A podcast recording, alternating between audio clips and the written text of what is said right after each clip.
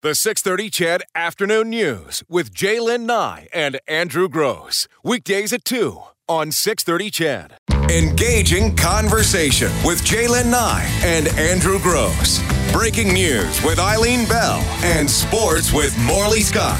This is the Afternoon News on 630 CHED, Edmonton's breaking news and conversation station.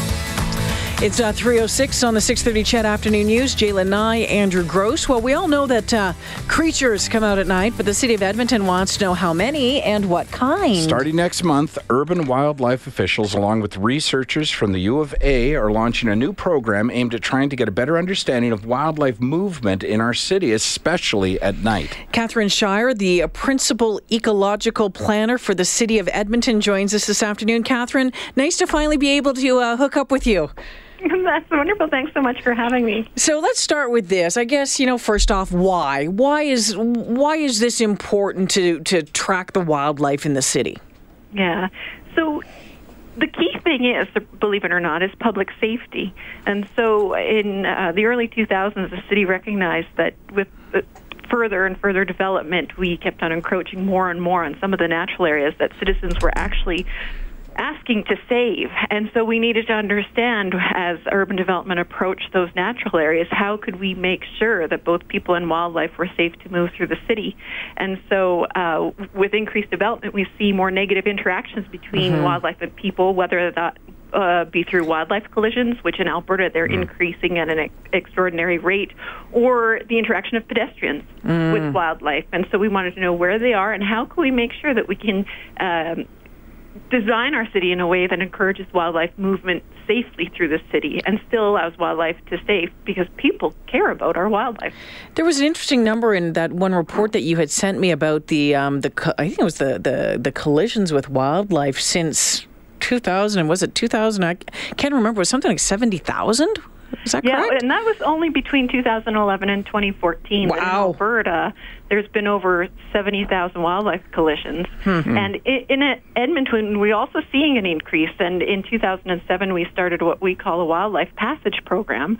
Uh, and in that time, we saw an increase in our population of 160,000 people. But through appropriate urban planning and instituting appropriate movement areas for wildlife, we actually decreased the number of wildlife collisions by 51% between 2007 and 2013. Now, we can't take all the credit, and uh, some critics might say, well, maybe they're not there anymore. Mm. And that uh, one of the reasons why we actually were like, well, let's get on the ground and let's have a look to see what's there. So I know you haven't done the program yet, but would you suggest that Edmontonians are, would probably be surprised to learn just how much wildlife activity there is in our city at night?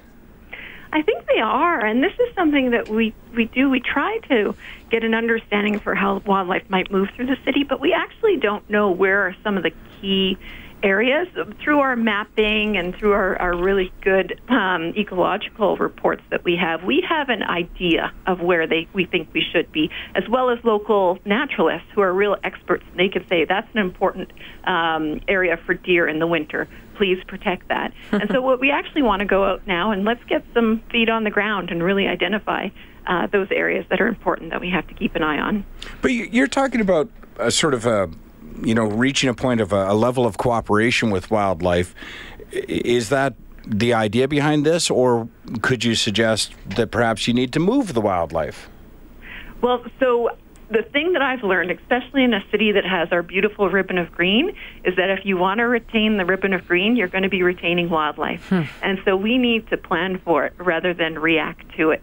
Um, and so some of the initiatives that we're doing, such as either through our mapping or our desktop analysis. We've kind of modeled out wildlife corridors, and now we're getting to understand where are those areas that wildlife like, which areas do they avoid, and most importantly, what areas might they get trapped or lost or hmm. confused in? Because we'll often all hear, you know, of this moose that's hmm. caught on the Anthony Henday. Well, we want to understand where did that moose come from, and is there anything that we can do with our existing bridges or underpasses or wildlife passage to make it more attractive to keep the wildlife within the river valley? I, the river valley itself, obviously, that you know, a huge wildlife passage in in this city. Are there some other ones that are very, very important as well can, that you can tell us about? Yeah, so in 2007, the city moved to an ecological network approach to planning in the city. So just like we have transportation networks and drainage networks, we also understood that if we wanted to retain a healthy environment for both people and wildlife, we had to think about our ecological networks. And when transportation networks bisect those, um, mm. we need to plan appropriately. But with respect to your question of outside the river valley, absolutely. So our neighborhoods, our newer neighborhoods, are being designed to maintain ecological connectivity for the smaller critters, in particular um, birds. Mm-hmm. People love to have their birds. They love to see the woodpeckers. And so we want to encourage natural areas in neighborhoods that people can both enjoy and also bring wildlife into their neighborhoods. Hmm. Do you also want to discourage, uh, you know, garbage being left out and coyotes getting into it and, and that sort of thing? Because some of the plans you're talking about, of course, are big picture plans where the city can plan, um, but there's small picture plans that have changed the habits of an animal like a coyote, right?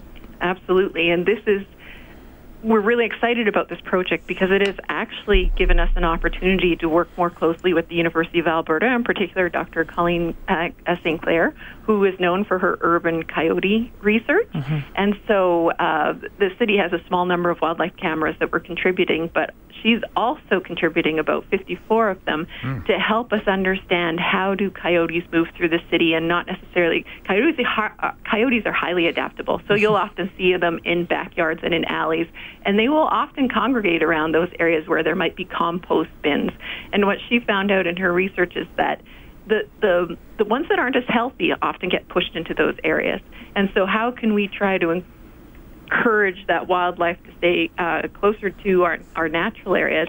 And also, how can we we need to find out where they are so that we can help educate Edmontonians. Sounded like they were in my backyard last night. They were pretty noisy around 1.30 in the morning down in the River Valley last night. It was quite something else. Um, I, a couple texts coming in, Catherine.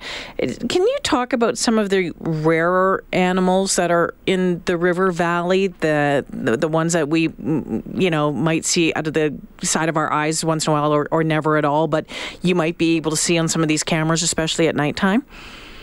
Yeah, well, this is going to be interesting because obviously our cameras cameras it's easier to collect pictures of things like deer and coyotes and those items that are uh, much larger. But I am hoping that we can identify. You know, do we have some weasels in our neighborhood? Where are the skunks? Where are the badgers?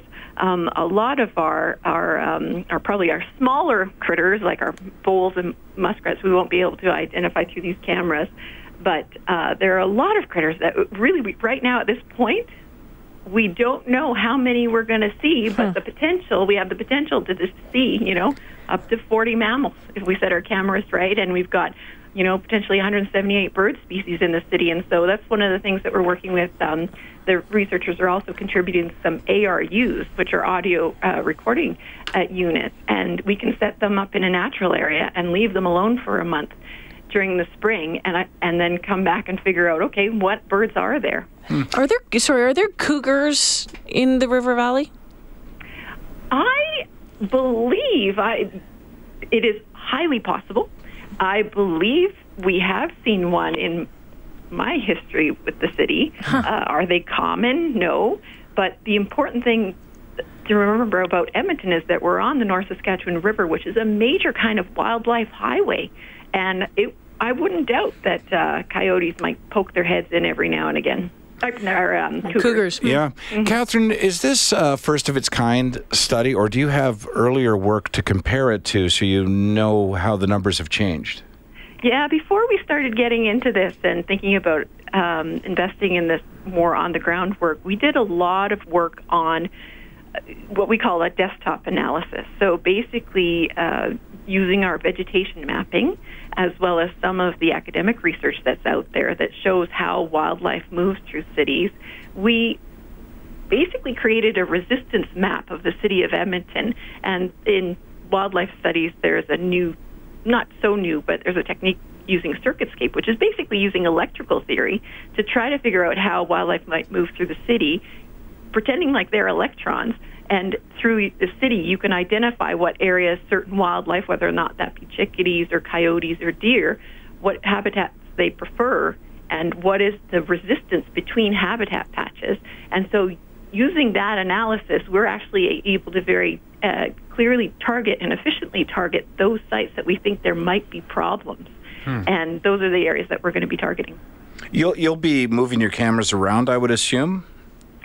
Yes, that is the goal. Although, uh, since we've actually indicated that we're doing this, a lot of collaborators have come out. And so we've actually quadrupled the number of cameras that we're able to put out. So right now we're going through this site selection and identifying where we can put them. So there's a lot more spaces than than we previously thought. and so it's going to be all on public land and our goal is to capture pictures of wildlife. What can uh, Edmontonians do to better help wildlife in the area? Yeah. Well, that's actually another project that we're working on, and we're going to be sharing our, putting a lot of our vegetation mapping up on open data, on the city's open data portal. And in that, people will start to understand which neighborhoods are closer to natural areas and how their mature urban tree canopy can help support wildlife. Um, the one thing I would like to encourage is that um, wildlife are high, very adaptable, and we have noticed that in some areas where we've had coyote conflicts, it's often because there are very, very well-meaning people who are worried that the coyotes might be hungry when it's really, really cold, uh, and that actually causes some conflict. And so these are some of the areas, and that's one of the reasons why we want to get some wildlife cameras into some of these neighborhoods to identify, you know, where, how far out do these coyotes go, uh, and and to help us educate Edmontonians. We've certainly heard those kinds of stories in national yeah. and provincial parks where people think they're helping out by feeding the bears. Yeah, we've seen what happens. Yeah, there. exactly. Uh, are you looking for suggestions from the public at all in terms of uh, if somebody feels that there'd be a good location for a camera because they've witnessed a lot of uh, wildlife activity? Yeah, actually, there was a. We were in the journal last week, and we've gotten so much great information from folks, and they are. Uh, I'm happy to receive emails about those opportunities, and I share them with our research folks over at the University of Alberta, and those will all help us um, identify areas where we should prioritize. And what's that email? You can email me at, uh, oh God, I was hoping to have a general email. Uh, nothing like put me on the spot. But it's C-S-H-I-E-R at edmonton.ca. There you go. Well, you know what we need to do is send uh, Catherine that picture of that uh, footprint that was in Gord Steinke's backyard. Remember from uh, earlier in the winter? It was No. massive. Oh, really? Yeah, it was massive when we put it out there on, on our Facebook page and everything and on Twitter, and we couldn't figure out Oh, what I it do I remember that, Now, yeah. Mm-hmm. he's kind of more Sherwood Park. He's on the edge of uh, Edmonton. But yeah, no one could figure out, Catherine, what this critter was, but it was. Uh, Some people guessed Bigfoot. Yeah, it was it was something else. Uh, Catherine, thank you so much for joining us this afternoon. Good luck with the project, and really looking forward to seeing uh, the results of it and uh, seeing some of the photos of the critters that uh, the critters that are walking around. Yeah, that would be great. And you know, one if I could just say one other thing is that in the fall we, we are working with the Alberta Biodiversity Monitoring Institute to test out their cool new WildTrax system, which is really an opportunity for citizens to get engaged and maybe help tag some photos, or for more uh, advanced um, birders, for example, who know bird calls. To provide them an opportunity to help us to sort through some of the recordings we might get. Well, keep you're your eye probably not aware of this, but Jaylen Nye actually does, and it's an elk call, isn't I it? do a remarkable elk call. Did you want to Oh, run it by the it? expert? Uh, you know what, Catherine? Just say no. Please. It's very popular. Catherine, I did it on the air for the first time last week. It will never be repeated. Thank you so much for joining us, Catherine. Much appreciated. Thank you. Have a great day. Take care. Uh, 320 on the 630 CHED Afternoon News. Thanks for that.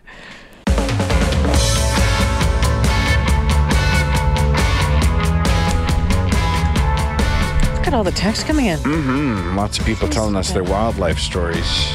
Brian says EPS shot and killed a full-size cougar a few years ago in the 107 151st area. I remember a story like that. And then this one, one of my friends has a video of a wolverine in his backyard in St. Albert three years ago. Climbs his fence and then leaves. It's uh, kind of um, crazy sometimes. Hey, like even in a nice, uh, you know, uh, not nice, but uh, developed neighborhood like my own, where you sometimes see, like I told you one day, Hunter walked out the front door and walked right back in again and said, "There's a coyote on the porch," and it was just sitting there.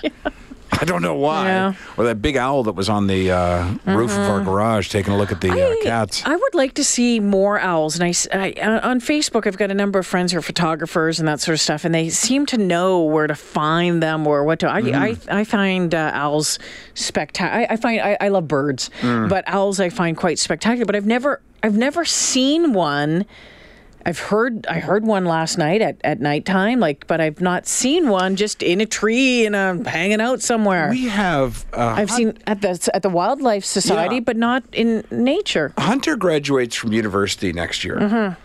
So this is how long we've had this birdhouse he made. probably I grade three or four, Yeah. right? Um, I, to the best of my knowledge, not been used, but a family of finch has uh, moved into Oh, it. the red-headed finches. Yeah. yeah, they're chattery. Are they ever? Yeah. At six in the morning. But anyways, it's just weird that that we've not done anything different to it, never changed it.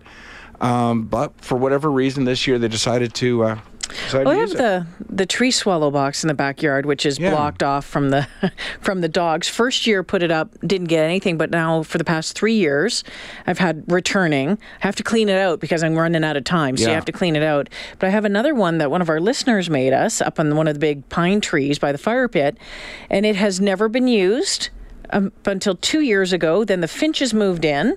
Yeah. And they didn't come back. And I don't know if it was because the swallows were nearby, but the finches, they, it was really quite something else for about one month in the backyard. But there were just birds flying all over and chattery, chattery, chattery. So I don't know how they pick that sort of stuff and where they go. And it lo- always looks like they won't fit in the little hole, right? Oh, yeah. But, but, but they do. and I sit there with my bird binoculars Yeah. Okay. and I watch, and I usually name the birds, the mom and dad, uh, every year. And I'm coming in, I was like, in the hole every time. And coach just was like, really? Like, it's three months of this night? yeah. Well, He's such a lucky guy. three years for me.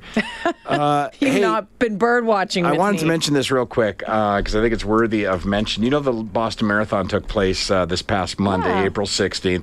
Uh, Desiree Linden becoming the first American woman to win the Boston Marathon in 33 years. But it's the person who came in last that's such a great story. It's a mom from Usually Boston. is, yeah. Her name is uh, Mary Shertenlieb, I want to say. She's beaten cancer three times. yeah, originally diagnosed about five years ago with the type of leukemia called AML. She's had 2 Mm-hmm. relapses, but she wanted to do the marathon to raise money for a charity to uh, address that disease. Her doctor said it would be okay, but it wasn't the best of days for the Boston Marathon. It was right around freezing. There was freezing rain and wind. And in fact, 10% of all the people who ran in this past one had to seek medical attention. So it was a, it was a tough run. Uh, but she did it, and um, apparently at one point had to stop. Um, it, as I say, she was uh, she, but she refused to quit. She, she stopped, waited for the rain to end. Um, several hours later, and then then ran another going. 11 miles. Good for her. She crossed the finish line at just after midnight, about 13 hours after Yeah. she began the race. Her husband by her side, and she raised a ton of money for research. Her goal was 15,000. She ended up bringing in more than 40,000. Wow, good for her. Yeah, it- Those stories like- are I- the- exactly. I just love stories. I know it's like what that. the, the fifth anniversary of it was the fifth anniversary this year of the bombing as well at the at the marathon. Yep. Uh, it's three twenty seven. Let's take a quick break here. Um, you talk about raising money when the um, GoFundMe page for the um, Broncos, the Humboldt Broncos, went offline last night at midnight. Over fifteen million dollars raised. We'll take a break here. When we come back, we'll uh, catch up with Reid Fiest from Global National, the latest on Humboldt. The 630 CHED Afternoon News with Jaylen Nye and Andrew Gross. Weekdays at 2 on 630 CHED.